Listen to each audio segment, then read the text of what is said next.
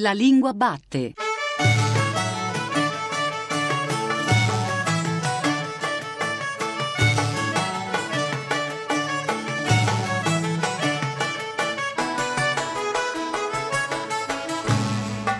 Ben ritrovati alla Lingua Batte da Paolo Di Paolo, la trasmissione che esplora la lingua italiana su Radio 3. Stavolta per gioco abbiamo chiamato la puntata La lingua canta e ovviamente ci riferiamo all'imminenza del Festival di Sanremo, il settantesimo Festival della canzone italiana che comincia martedì e che già ha invaso per tempo le cronache giornalistiche, le rubriche televisive e naturalmente anche i social. Qualcuno probabilmente già ne avrà abbastanza, ma noi ci avviciniamo al racconto sanremese dalla via nostra tradizionale quella appunto della passione per le parole.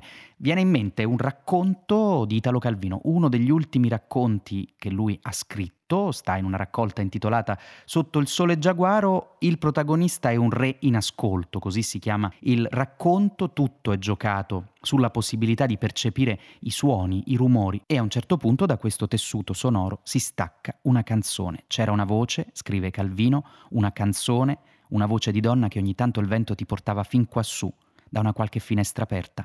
C'era una canzone d'amore che nelle notti d'estate il vento ti portava a strappi e appena ti sembrava d'averne afferrato qualche nota già si perdeva, non eri mai sicuro d'averla sentita davvero e non solo immaginata, non solo desiderato di sentirla, il sogno di una voce di donna che canta nell'incubo della tua lunga insonnia. Lungo il sentiero dei nidi di ragno Passa la storia di un giovane uomo, passa la scelta di chi se n'è andato sui monti per la resistenza. Erano i mesi del dopo settembre, quando il re fuggì sulla nave. Furono anni di lutti e dolore, di coraggio e di patimenti. Quante sono le strade che partono dai nidi di ragno. Qual è stato il prezzo pagato per chi ha scelto di andare a lottare? Portami ancora là, dove il vento è pronto a soffiare, a trovare ogni passo perduto lungo il sentiero dei nidi di ragno. Allora, abbiamo con noi ai microfoni della lingua batte Ranieri Polese, giornalista culturale di lungo corso, scrittore, soprattutto stavolta indagatore nel paniere della canzone italiana, perché lì è andato a cercare i riferimenti letterari, quelli espliciti, quelli impliciti, talvolta anche quelli involontari, da Gozzano a Baudelaire e molto Dante, per esempio, e partirei proprio da qui. Un capitolo di questo libro appena uscito per Archinto, tu chiamale se vuoi, i puntini di sospensione si completano molto facilmente. Ecco, un capitolo intero è dedicato proprio al padre Dante, di cui ovviamente più volte parliamo a questi microfoni. Mm. C'è molto Dante nella canzone italiana e ho colto con sorpresa un riferimento all'interno di una canzone dove meno me l'aspettavo, Le mille bolle blu, dove si parla a un certo punto di Dante e Beatrice. Eh sì, Dante è una presenza costante, sia consapevole, per esempio, tre canzoni di Venditti, ma lo citano consapevolmente il canto di Paolo e Francesca, Amor che nulla amato, eccetera, eccetera. Poi ci sono dei riferimenti inconsapevoli, perché Dante aveva coniato delle espressioni che poi sono passate anche nel parlato comune. Vituperio delle genti, Galeotto fu il libro, Occhi di Bragia, eccetera, eccetera. Queste qui che si ritrovano in molte canzoni non necessariamente presuppongano un voluto e diretto riferimento al, eh, al poema dantesco. E infine ci sono molte presenze di Dante come personaggio. Allora, è l'innamorato di Beatrice, come personaggio purtroppo fa sempre la figura un po' dello scemerello innamorato che guarda Beatrice e che così un po' da figurina liebig da collezione, così. Purtroppo va ricordato che nonostante la venerazione per padre Dante, negli anni 20-30 del secolo scorso c'era un purgante che usava come pubblicità io sono Beatrice che ti faccio andare. Addirittura. Sì. e ci sono anche delle cartoline, un amico che vabbè è un cultore di Dante, il presidente del Festival Dantesco di Ravenna me l'ha fatte vedere, dei vari stazioni termali Montecatini, eccetera, dove appunto c'era sempre questa roba sul fatale andare, capito? Ecco. e rispetto invece diciamo anche all'evocazione di personaggi della commedia, tra quelli più recenti, tra questi esempi di evocazione, c'è anche, non so, Gian Nannini che a un certo punto fa un rimando a Pia de Tolomei, un personaggio del Purgatorio. Sì, lì addirittura insieme a Pia Pera, poverina che purtroppo è mancata poco tempo fa, avevano riscritto cioè tirato fuori da quei versi che non sono tanti, anche se sono versi meravigliosi, salsi colui che inanellata pria, Siena mi fe, disfece mi maremma, no, avevano tirato fuori la storia facendone un musical e le parole, i versi di quel musical non sono di Dante, sono di questa collaborazione tra Gianna Nannini e Pia Pera. Però Gianna Nannini molte volte così anche lei riecheggiando torna sempre al grande amore, cioè che poi è Paolo e Francesca non per riproporre l'eterno scontro così anche astratto tra eh, Dante e Petrarca, ma si potrebbe parlare, lo diciamo un po' giocosamente, di petrarchismo di fondo della canzone leggera italiana. Qualche riferimento nel libro esplicito c'è, anche se forse quella Laura non c'è, cantata da Neck, non era esattamente la Laura di Petrarca, però nello scrivere d'amore lei scrive in, in questo volume, effettivamente c'è un fondo petrarchesco, ma per esempio, sempre per giocare, Acqua azzurra, acqua chiara è un rimando rimando al, al, canzoniere? Allora, a volte io in questo libro mi sono anche un po' divertito a forzare delle cose. Beh, in qualche modo sì, perché no, non è dolce, chiare, fresche, dolci acque, però l'acqua azzurra e l'acqua chiara di eh, Mogol Battisti, ma sottolineo Mogol perché le parole le scriveva lui, è l'evocazione di questo liquido che purifica e che al tempo stesso, cioè la canzone se si ricorda è la storia di uno che ha perso la testa per una ragazza, una donna che però passa la notte nei bar, eccetera, eccetera, però c'è quest'altra invece che è una figura così salvifica e così che è un po' la Laura di Petrarca in qualche modo, perché ci sono elementi, anche se non esistono parole, perché non esistono nel Petrarca stesso, che dicono sì, come per Dante, vituperio, galeotto, eccetera. No, Petrarca ha questo stile medio, assolutamente eh, semplice, semplice, facile, anche se molto letterario, e da lì è venuta la sua fortuna per secoli e secoli, perché tutti potevano usare un po' questa lingua chiara, piana, senza picchi espressivi e fare la poesia. Però, appunto, come l'acqua, ci sono tanti elementi, gli usignoli, per esempio, Sanremo, c'è stato un periodo che era pieno. Era tutto un cinguettare. Era tutto un, un cinguettare anche è piuttosto rassicurante, no? perché eh, studiando un po' l'evoluzione mm. tematica, mm. oltre che linguistica, stilistica, effettivamente noi abbiamo un primo abbondante decennio, se non sì. addirittura due, in cui effettivamente i temi sono abbastanza circoscritti. C'è una sorta di poeticità anche un po' convenzionale sì. che potrebbe connettere Grazie dei fiori mm. a una canzone altrettanto inoffensiva come quella che nel 56 lei scrive nel suo libro Tonina Torrielli, a me mm. ignota, confesso, eh, cantava, ma molto male, cantava Va nel cielo il cantico dell'aurora, va nel nulla sfiorando l'immensità e splendido nell'alba immobile baciando il mar, il sole appar.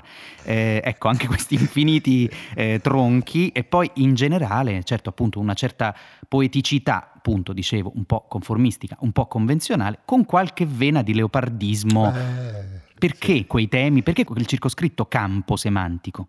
Ma sa, perché prima di tutto Cos'è? È stata una sorpresa anche per me durante questa ricerca perché eh, Leopardi ovviamente è il poeta che diciamo un tempo si studiava molto di più a scuola, alcune cose si imparavano a memoria, senz'altro si imparava all'infinito perché sono 15 versi di una tale musicalità che rimanevano abbastanza fermi nella mente. Però non è una poesia d'amore, assolutamente, è quasi un esperimento di psicologia perché se io sospendo la percezione delle cose esterne, allora appunto la siepe che vieta di vedere al di là, allora l'immaginazione subentra e lo spazio si dilata e l'uomo è davanti a o la felicità o direi anche il nulla in cui si annienta tutto e in cui è dolce naufragare. Punto. Però a un certo punto proprio Tonina Torrielli in quella canzone dice l'infinito è amor. E da quel momento, se uno fa proprio una ricerca di quante volte delle occorrenze delle parole del, dell'idillio di Leopardi, immensità, infinito, naufragare, eccetera, eccetera, fino ai giorni nostri, da allora è tutto un ricorrere di queste parole, però sempre in questa traduzione sentimentale amorosa. Sì, neanche troppo esplicita, no? piuttosto allusiva nei fatti sempre è un amore, come dire, evocato se, castamente, soprattutto sì, nei primi decenni. Però il decennio 60 si apre e si chiude con due cose invece molto erotiche. Il cielo in una stanza, 60, Gino Paoli sì. non è Sanremo, invece 70 Sanremo, Eternità. Eternità dice, sono qui dopo aver amato te. Eh, insomma. Sì. Ricordi sbocciavano le viole parole, con le nostre parole non ci lasceremo mai, mai e poi mai. Vorrei dirti ora le stesse cose ma come fa un presto amore ad appassire le rose, così per noi. L'amore che strappa i capelli è perduto ormai, non resta che qualche svogliata carezza e un po' di tenerezza.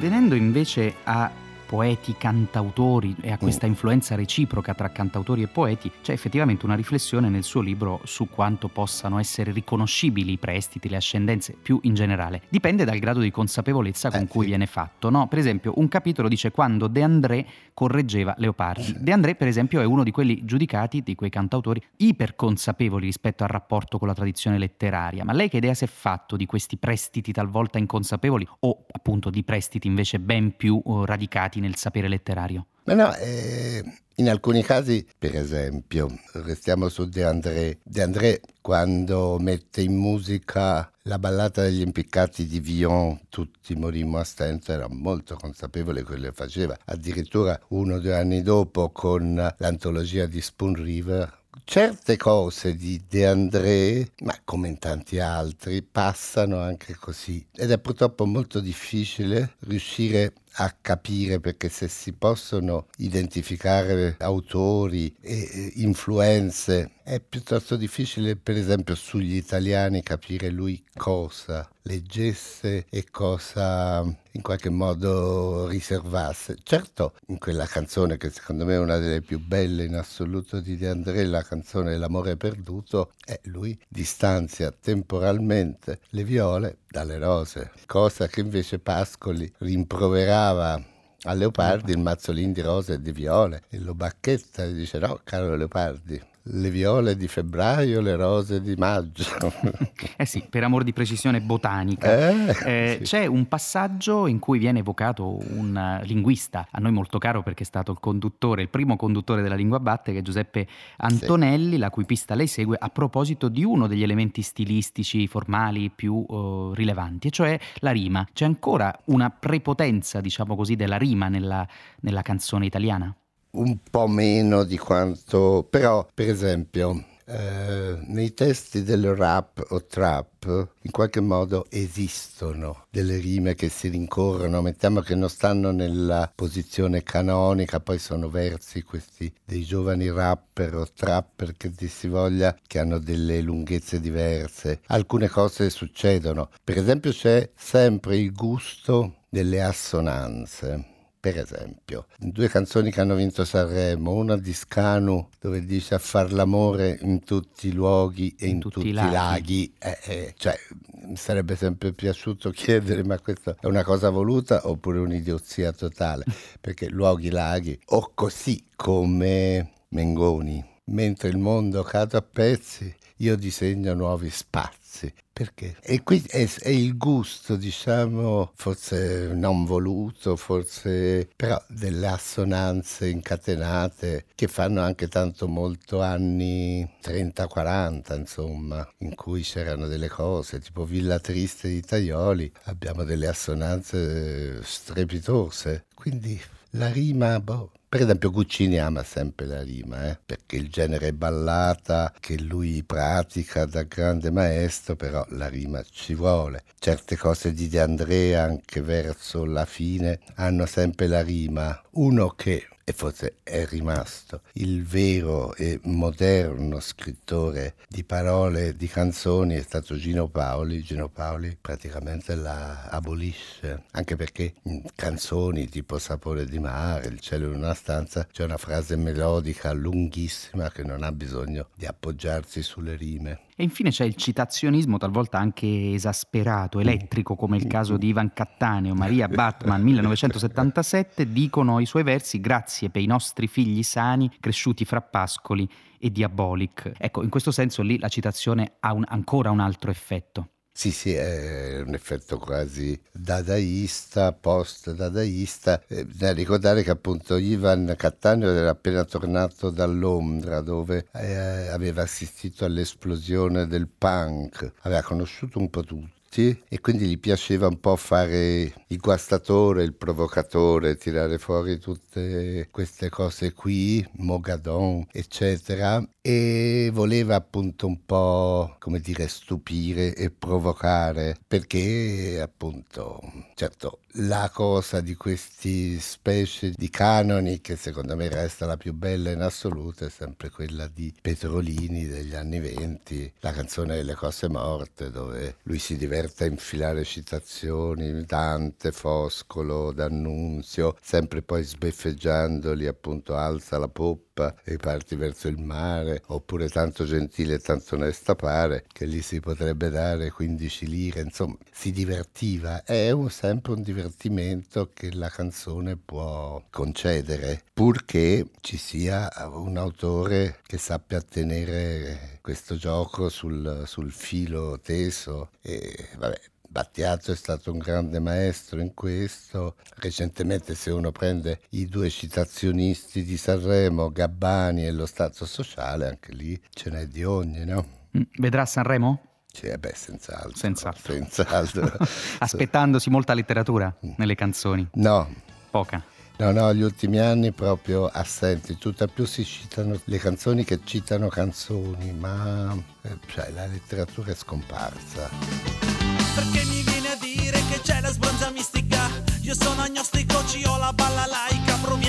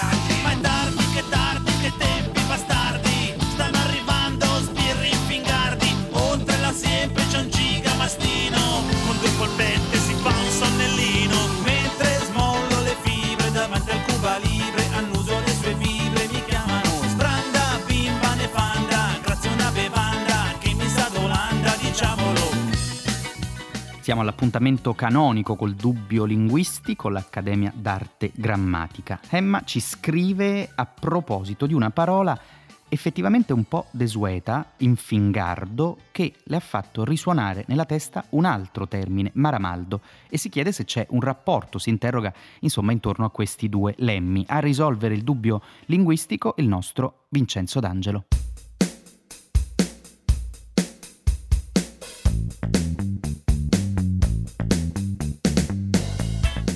Scrive l'ascoltatrice Emma con l'H. Ho sentito poco fa con molto piacere una parola che definirei desueta, infingardo. Il suo suono mi fa venire in mente Maramaldo e forse anche il periodo della sua nascita?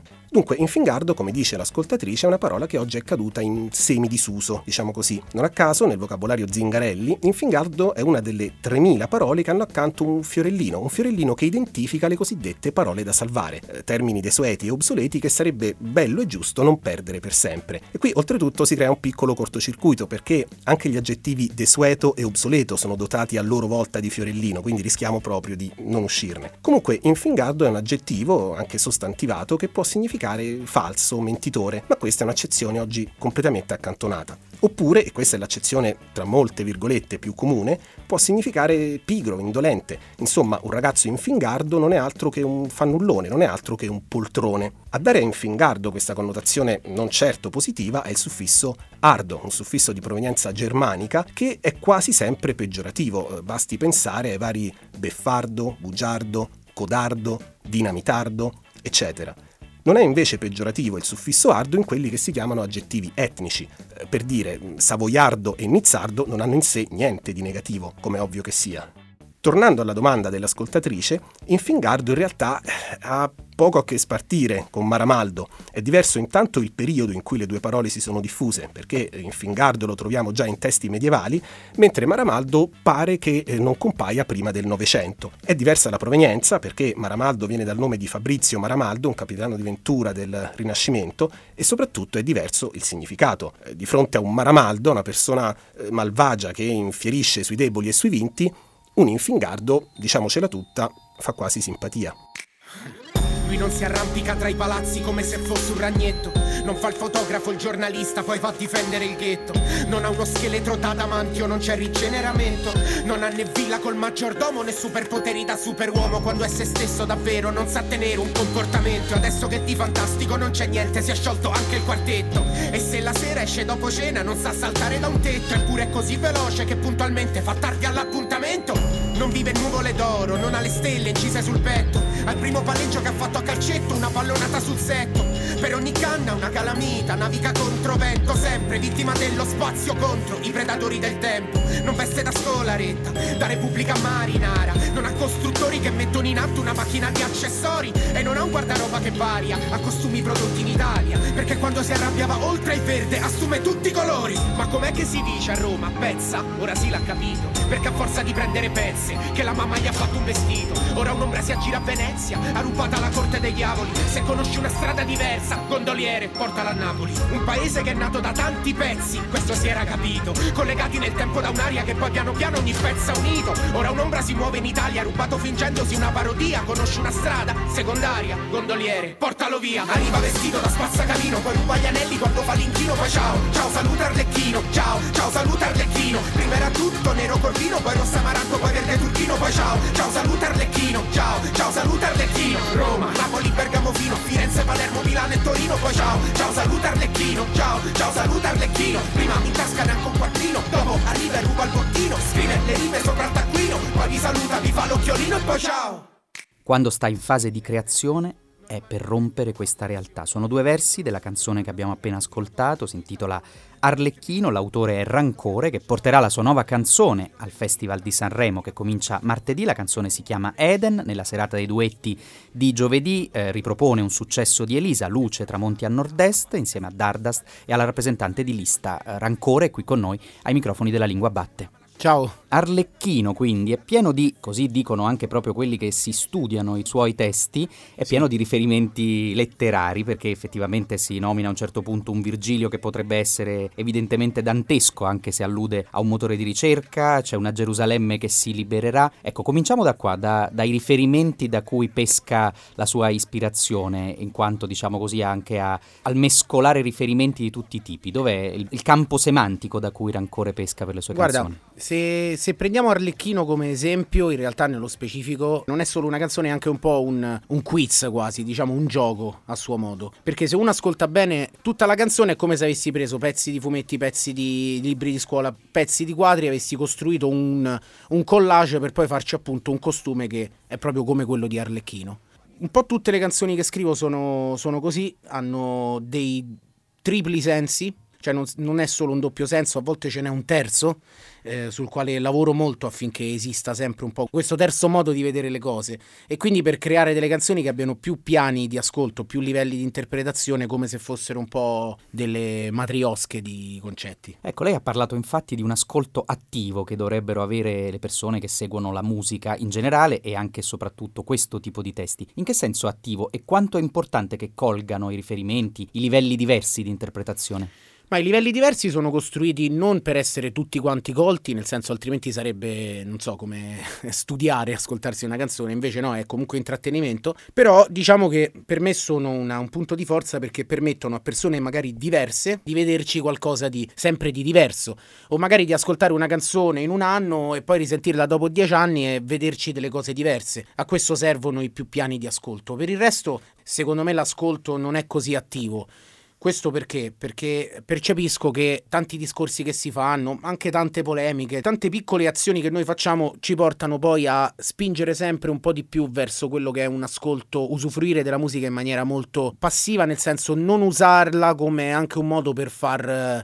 Ehm, lavorare tanto il cervello, non so come dire, si cerca sempre un po' eh, un suono, una musica, delle parole che possano scorrere senza che, che, che, diciamo senza che te ne accorgi, quando invece quando parte una canzone tu non puoi fare che accorgertene, di solito sono proprio le canzoni che a me piacciono, quelle, nel senso quelle ti portano ad avere un, un ascolto attivo, come, come, nel dire voglio scoprire qualcosa di più, voglio capire cosa sta dicendo. E magari nell'ascoltare in maniera più attiva si semplificherebbero anche appunto tanto dialogo che c'è intorno alla musica, faccio un esempio tra genitori e figli, se non so, i genitori ascoltassero o fossero abituati davvero ad ascoltare in maniera attiva la musica, forse ci sarebbe anche un dialogo maggiore poi nella comprensione delle cose che si dicono nelle canzoni. Questo vale anche quando appunto una canzone porta una serie di problemi di messaggio. Io non direi messaggi negativi che sciocca come impostazione, però anche nell'imminenza di questo nuovo festival si sono create una serie di polemiche per i riferimenti delle espressioni che possono suonare offensive, problematiche. Lei stesso in un'intervista ha detto che ecco, questa attività dell'ascolto fa la differenza anche rispetto certo. a un certo. eventuale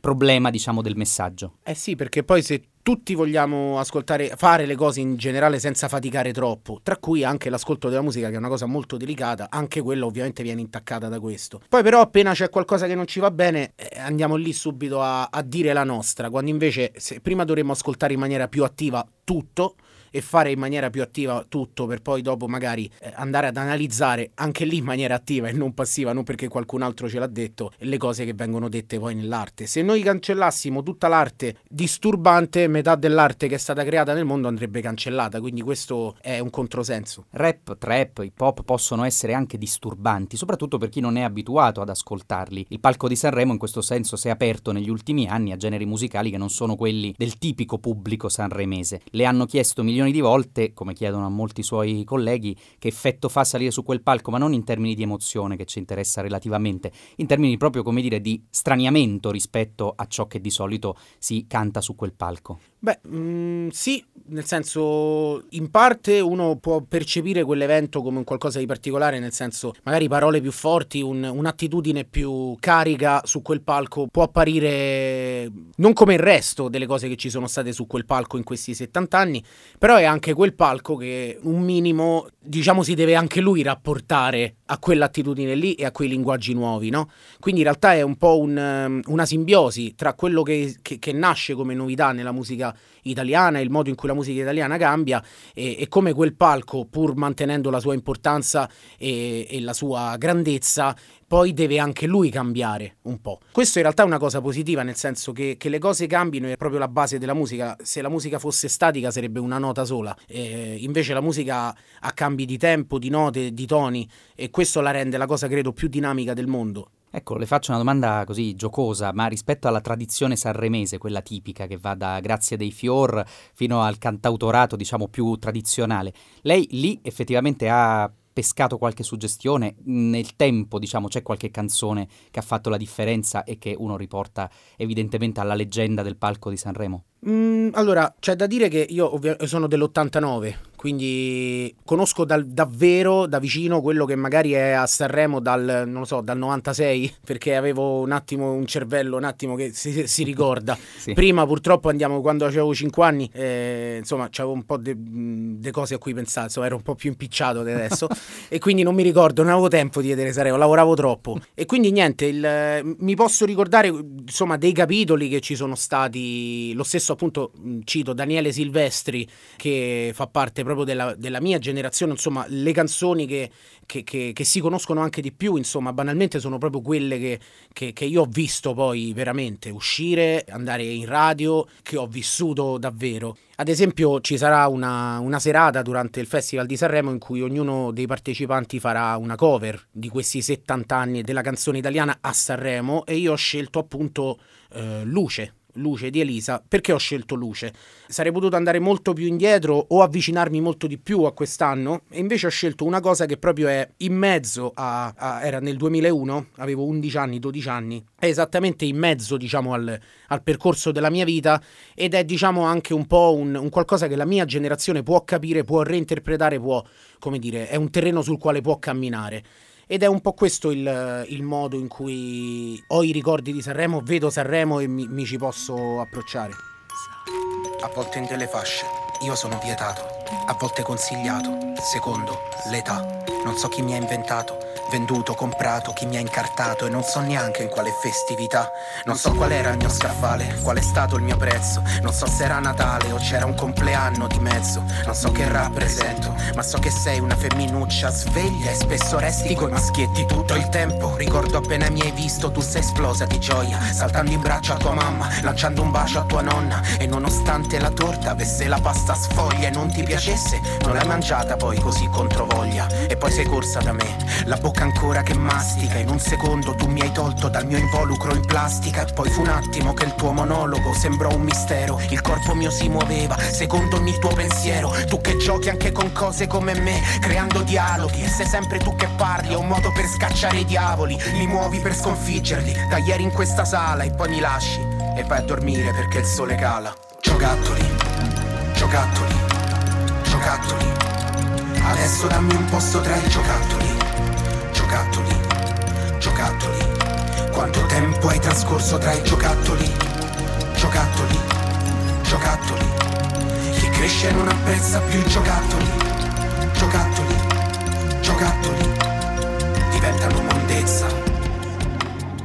La canzone che invece Rancore porta in gara sul palco dell'Ariston è una canzone che si intitola Eden, ovviamente il riferimento è a quel giardino, proprio a quel giardino. È un Cioè che è verso il giardino di casa mia? è anche il giardino di casa di Rancore, ma è anche un giardino che ha un problema, soprattutto in forma di mela. Ogni mela che regali porta un'intuizione, dice uno dei versi della canzone. È una canzone, possiamo dirlo, anche se poi penso che sia un po' rozzo riassumerla in un'idea, però sulla scelta, su quello che significa scegliere. In un certo senso sì, perché appena nomini la parola Eden, la parola appunto anche giardino, che poi in verità non è quello di casa mia, ma forse è quello di casa nostra, fondamentalmente il- il- la prima traduzione del simbolo che ti viene in mente è, è proprio quello della scelta, cioè il- la mela rappresenta il bivio nel quale eh, più volte l'uomo o comunque più volte noi ogni giorno, ogni momento della nostra vita ci troviamo. Ed è come se la canzone aprisse a- a- ad un quesito anche più grande di me in un certo senso. Siamo di nuovo dopo millenni in cui queste mele sono cascate dal, dal cielo, passando da, da cascare in testa a Newton a finire sul quadro di Magritte. Siamo di nuovo in un periodo dove si ha la sensazione che una grande scelta debba essere fatta nei confronti del futuro. Faccio, apro una parentesi, il, ehm, uno dei film di fantascienza più importanti della storia dell'uomo è Blade Runner. Il primo Blade Runner è ambientato, eh, eh, insomma, è girato nel- negli anni 80, ma è ambientato nel 2019. Quindi, diciamo, l'immagine che noi avevamo del futuro nel 2019, o la prima volta in cui tu puoi dire la parola futuro veramente, era nel 2019. Ora l'abbiamo superato e, e in un certo senso è come se fossimo davvero nel futuro.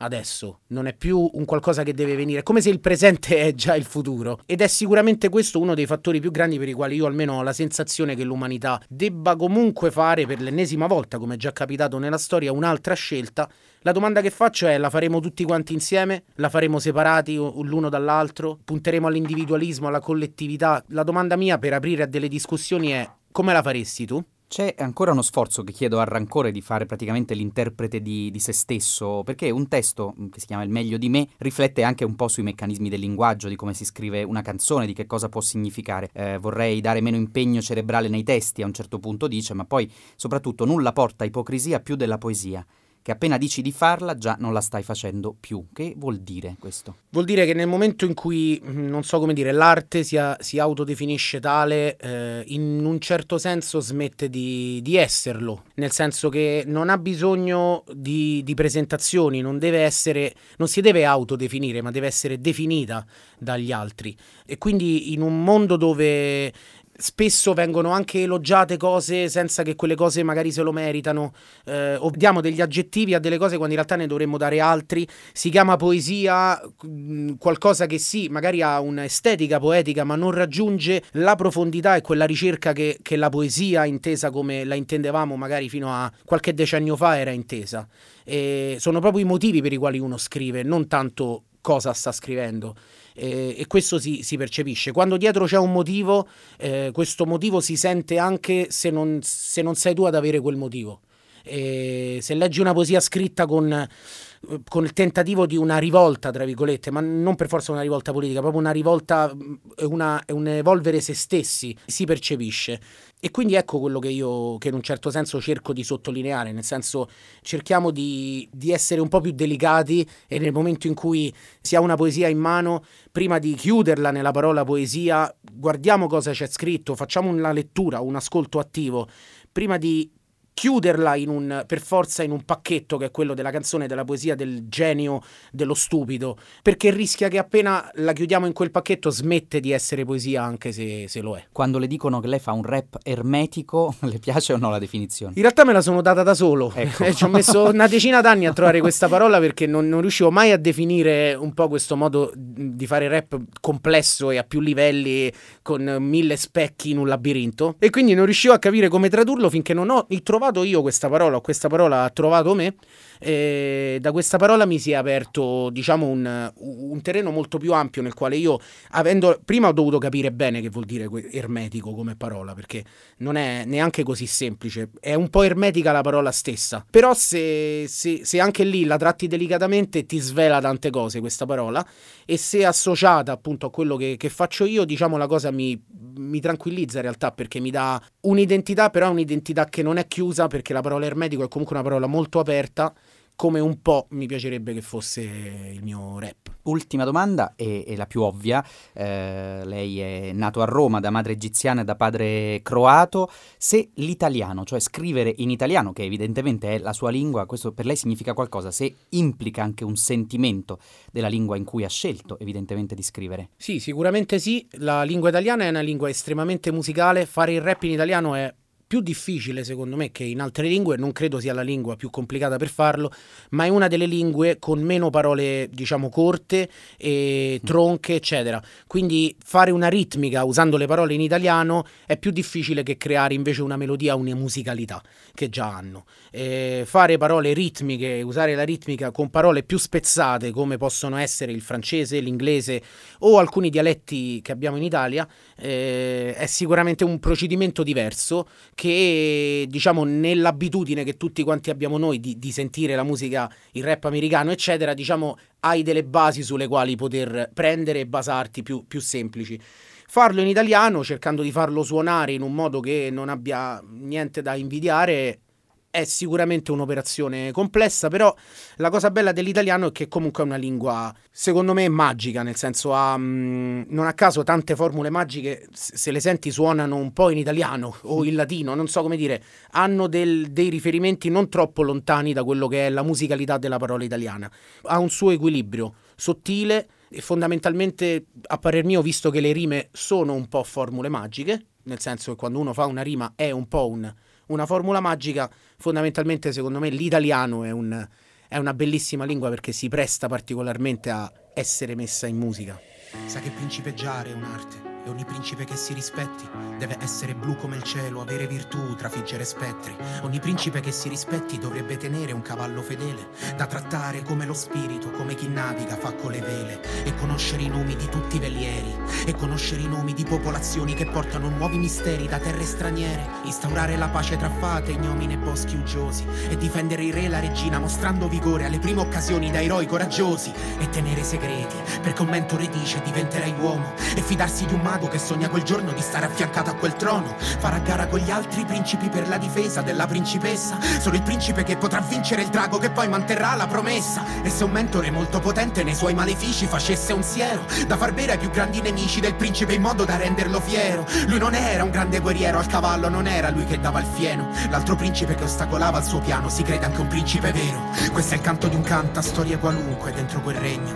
Che canta di principi e maghi, come ci fosse un oscuro disegno e racconta di draghi. Di uomini ormai destinati a sembianze orripilanti che solo le labbra di una principessa potrebbero sciogliere tutti gli incanti. Ma corrono via, corrono via sul suo cavallo. Lei non lo sa, lei non lo sa. Sono seguiti da un carro perché ogni principe che si rispetti viene affiancato l'ennesimo mago. L'ennesimo mago, ora lo so di chi è l'incantesimo. Ora lo so nella storia chi è il drago. Girava intorno al castello convinto di essere umani, invece era un drago. Faceva fuori chi si avvicinava al richiamo del sangue di drago. Poi sulla bella squame, come lame, è strano il sangue di drago. Lei prende fuoco se lui apre bocca e le dice ti amo. È sangue di drago, credono che abbia una forza leggendaria. Il sangue di drago, dicono tutti che un'era che durerà poco. Per il sangue di drago, vive coi piedi nel lago e la testa per aria. Il sangue di drago, poi quando i piedi per terra una bocca di fuoco. Il sangue di drago, vede le più dimensioni del simultaneo.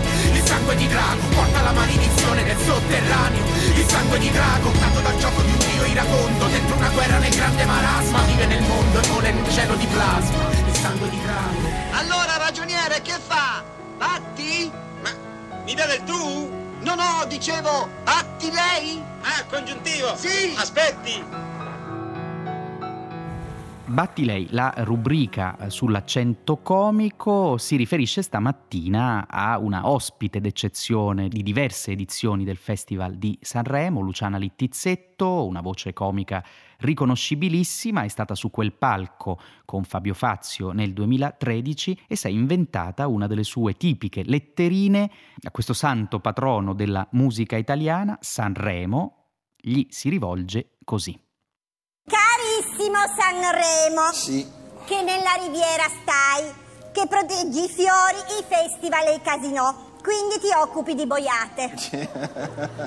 Ho scoperto che come santo non esisti. Nel calendario c'è Santa Genoveffa, Santa Brigida, San Quadrato e perfino Santa Yvette, Però- che deve essere la protettrice del Moulin Rouge.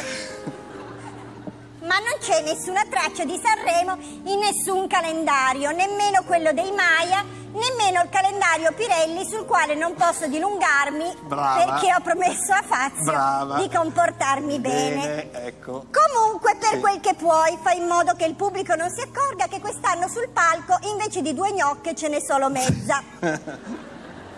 E aiutami a non sbagliare il nome delle canzoni e dei cantanti, perché ci sono state presentatrici che per aver detto nell'ordine sbagliato Pace, Panzeri, Pilat, sono state esiliate a Ventotene e private dei diritti civili. Fa che Fabio non si addormenti in onda. E se si addormenta fa almeno che nessuno se ne accorga.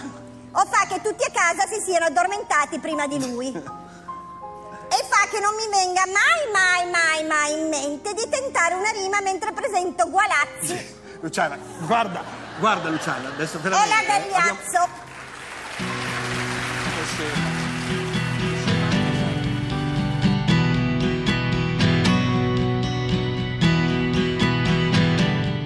Anche in musica l'italiano cambia nel tempo e dalle arie d'opera alle canzoni di questi anni naturalmente ci sono molte trasformazioni che ha indagato in un volume uscito per Carocci l'italiano della canzone il linguista Luca Zuliani, insegna linguistica italiana all'Università di Padova, ha diverse pubblicazioni anche su grandi poeti del Novecento, ha curato l'edizione critica dell'opera In versi di Caproni e un altro volume sullo stesso argomento della nostra intervista è Poesia e versi per musica, l'evoluzione dei metri italiani. Lo ha intervistato per noi Cristina Faloci.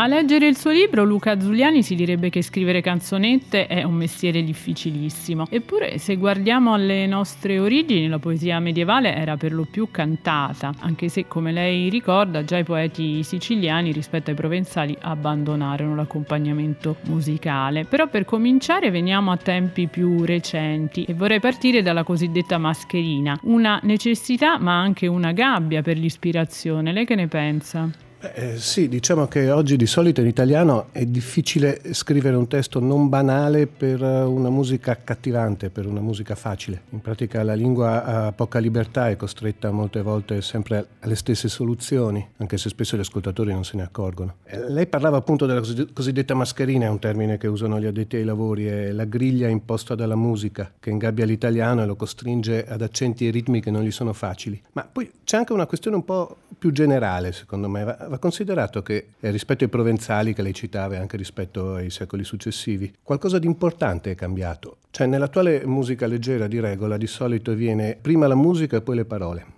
A livello di base qualcuno crea una melodia e poi arriva un paroliere, o comunque a tutti i livelli è sempre il testo che deve adattarsi, che deve prendere la forma di una melodia. In pratica è la musica che regge l'intera baracca, diciamo, impone la propria regolarità, impone il ritmo e le cadenze. E poi ovviamente è essenziale il modo in cui questa musica è cantata e suonata. Eh, si potrebbe dire così, credo. Le ragioni formali di un testo di canzone oggi sono in buona parte esterne alla lingua Ora, detto così è complicato, ma è una cosa banale che conoscono tutti. Il testo da solo il più delle volte non funziona o funziona molto meno bene e fra l'altro è anche più difficile analizzarlo come si analizza di solito una poesia che ci arriva scritta su carta.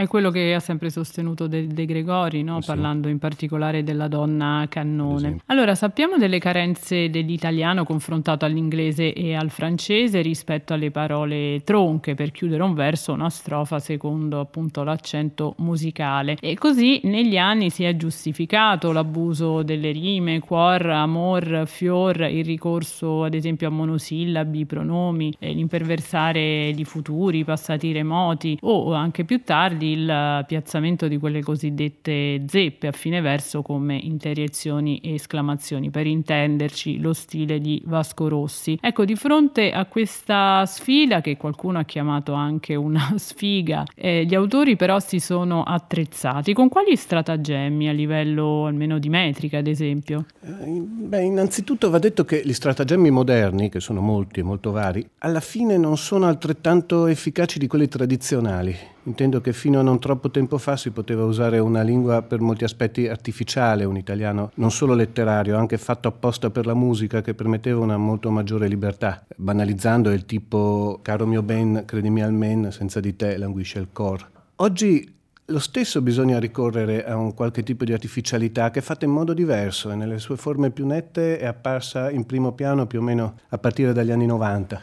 Ad esempio, faccio solo gli esempi più facili riguardo alle rime, si, si, può cambiare un po' con gli accenti naturali della lingua, si possono fare rime come ma sono vivo e sono qui e vengo dentro a prenderti, rima tronca più sdrucciola tecnicamente. Questo oltre alle rime come troverai o malinconia, quelle che finiscono con un gruppo di vocali, che possono funzionare da tronche, danno meno l'effetto di canzonetta e si usano già, da, già dal secondo dopoguerra. Un, un, altro fenomeno recente, ad esempio, è l'uso di, eh, il termine tecnico è enjambement molto forti. In pratica si mettono pause dove di solito non ci sono. È il tipo se vedi uno che appena sveglio è ha l'occhio un poco spento non è un tipo di rima che si sentisse spesso prima degli ultimi decenni. Questi erano gli 883, fra l'altro furono fra i primi a porre in evidenza questo tipo di rime, ma nei decenni successivi questo tipo di, eh, di rime è risalito fino a testi molto più ambiziosi, gli esempi in questo secolo sarebbero molti, ad esempio, un buon esempio sono i Baustelle, oppure posso provare a citare qualche verso di una canzone del 2013 dei Marlene Kunz, Il genio.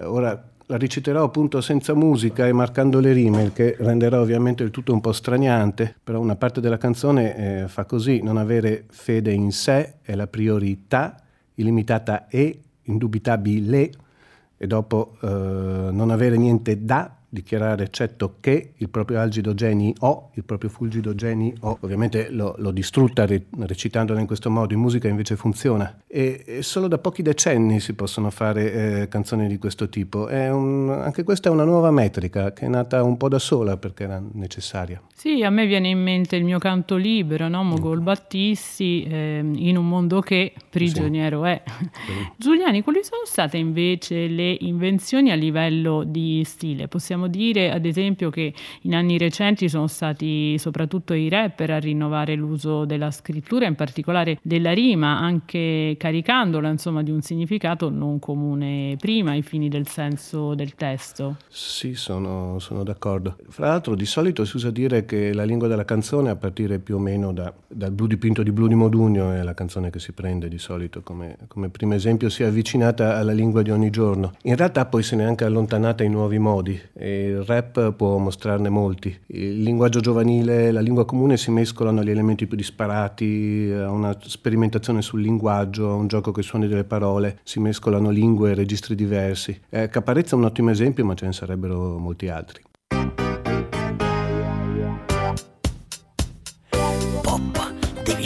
canzone pop, una canzone di natura pop, una canzone che racconti POC. Spiccatore di abilità, utilizzo più potente della metrica. Devi fare il semplice, devi essere semplice, devi fare una canzone pop. Ma che cazzo è sto pop? Nessuno darmi una canzone pop, la dolce vita una canzone pop, la gioconda una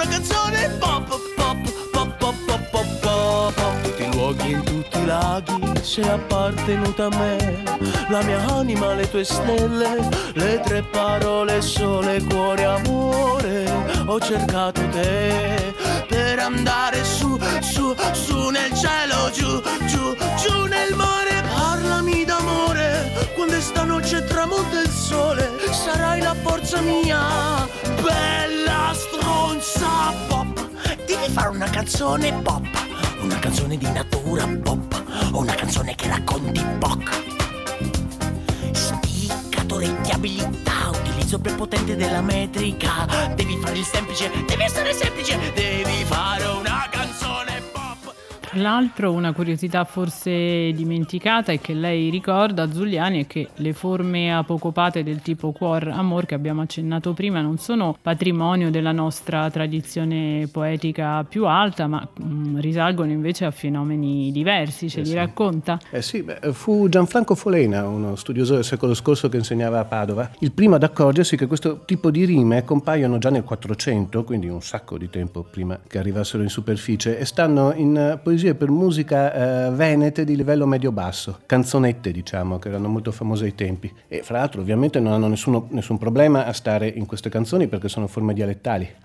Poi molto in fretta furono adottate anche al centro-sud per i motivi musicali di cui si diceva, ma sempre a livello basso. Prima che arrivassero alle aree d'opera e poi alla poesia e alla lingua letteraria ci volle molto tempo, ci vollero secoli. Ecco, dal melodramma a oggi, in sintesi, lei individua in questo libro L'italiano della canzone due tendenze principali che caratterizzano proprio lo scrivere canzoni in italiano. E abbiamo accennato di questa neometrica delle canzoni di cui parla Paolo Giovannetti. Ma quali sono i momenti o gli autori più innovativi a suo avviso rispetto a questa tradizione?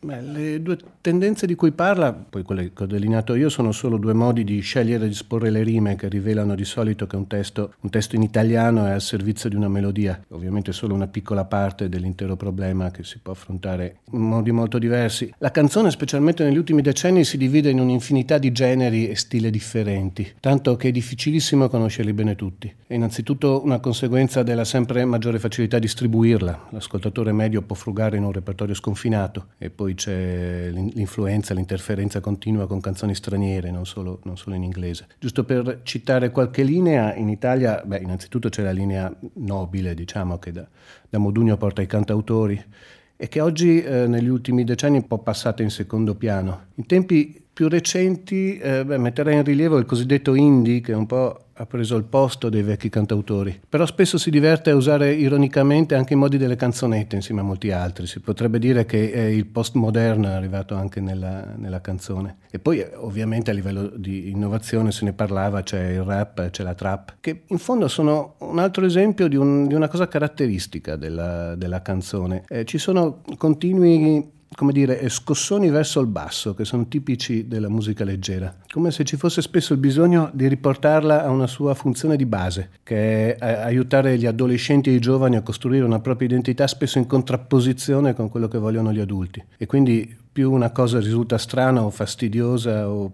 persino scandalosa per gli adulti e gli educatori e i ben pensanti, più viene apprezzata. Temo che sia una caratteristica ineliminabile che, come prevedibile anche per me, ad esempio, rende molto difficile ascoltare alcune delle cose recenti. Era un po' quello che diceva Niccolò Fabi, ospite della Lingua Batte domenica scorsa. Mm. Eh, questi giovanissimi sono anche magari abili a scrivere, eh, però è proprio il loro orizzonte eh, di sguardo che sembra un po' eh, costretto nella, nel loro eh, ambiente più circostante, diciamo, e l'importante è che prima o poi, poi riescano anche ad alzarlo questo sguardo e sì. Fabi diceva che sicuramente questa cosa avverrà. Mm. E, ehm, Luca Zuliani, anche il Festival di Sanremo negli ultimi anni ha cercato di sottrarsi al proprio cliché. Eh, vogliamo citare magari alcuni casi per lei significativi in cui questo è avvenuto, eh, anche come buon auspicio per la settantesima edizione che si sta per aprire. Eh, sì, l'apertura alle tendenze più recenti era molto evidente nella scorsa edizione, a partire ovviamente dalla canzone risultata vincitrice, cioè Soldi di Mahmood. Fra l'altro una canzone si parlava di rime che sfoggia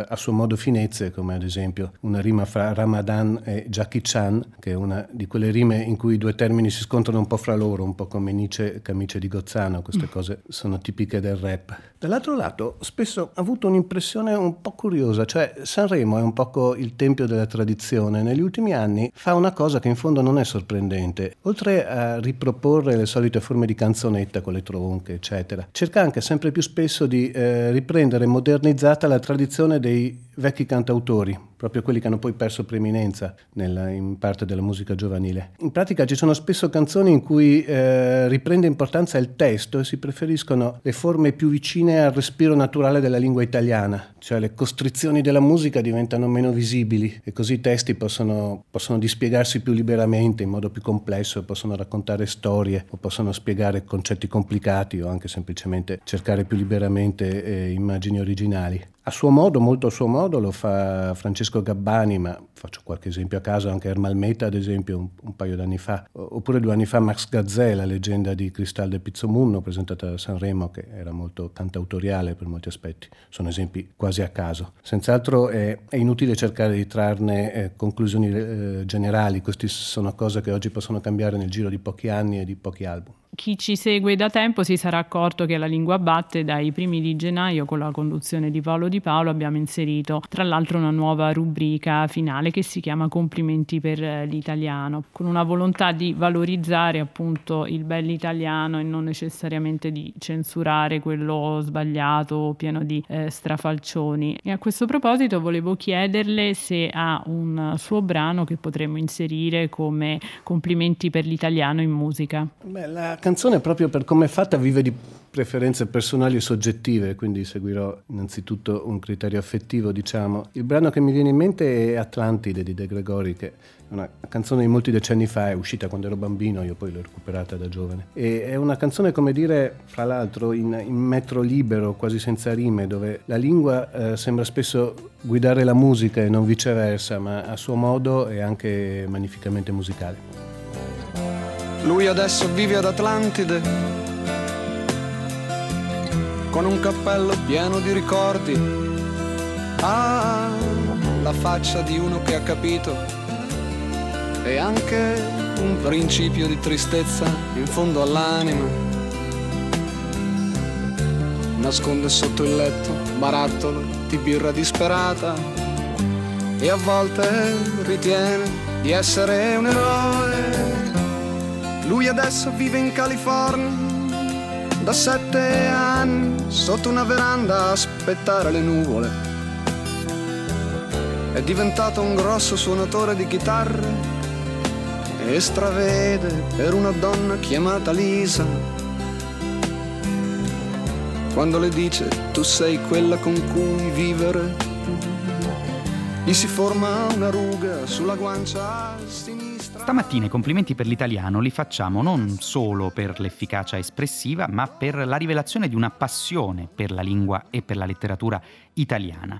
Eh, tutto viene da una intervista rilasciata da una giovane cantautrice in gara, anche lei al prossimo festival che inizia martedì. Lei si chiama Giordana Angi e parlando con il Corriere della Sera qualche giorno fa ha detto leggo molto, sono iscritta a lettere e filosofia, ho un esame proprio in questi giorni sulla letteratura italiana fra 1200 e 1800 800. È stata una prof del liceo a indirizzarmi verso i libri giusti, Calvino, Cime tempestose. E poi aggiunge: Sono pazza per la Divina Commedia di Dante, il canto quinto con Paolo e Francesca. E poi ha aggiunto che tra i file aperti nel suo computer c'è una canzone che si chiama, guarda caso, La Commedia. Non può non ispirarti. Così conclude Giordana Angi nella sua intervista al Corriere della Sera. Complimenti per l'italiano, ma soprattutto per la passione per l'italiano.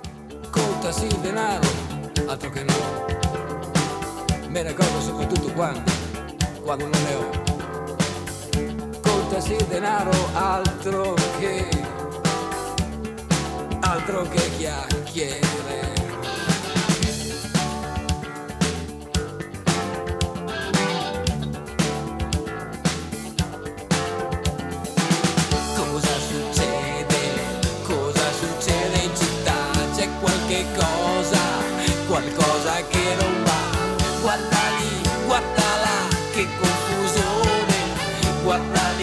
guardada.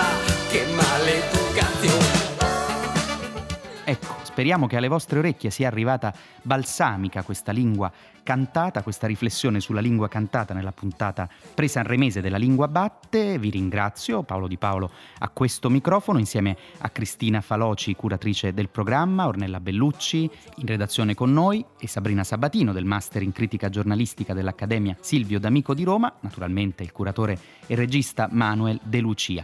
Per la parte tecnica un ringraziamento a Luciano Panici. Se volete riascoltare la puntata potete come sempre usare l'app Rai Play Radio e se volete scriverci per i dubbi linguistici, per farci le vostre segnalazioni per la rubrica Complimenti per l'italiano, l'email è sempre quella, la lingua batte, chiocciola rai.it. Su Facebook potete cercarci la lingua batte trattino radio 3. A domenica prossima.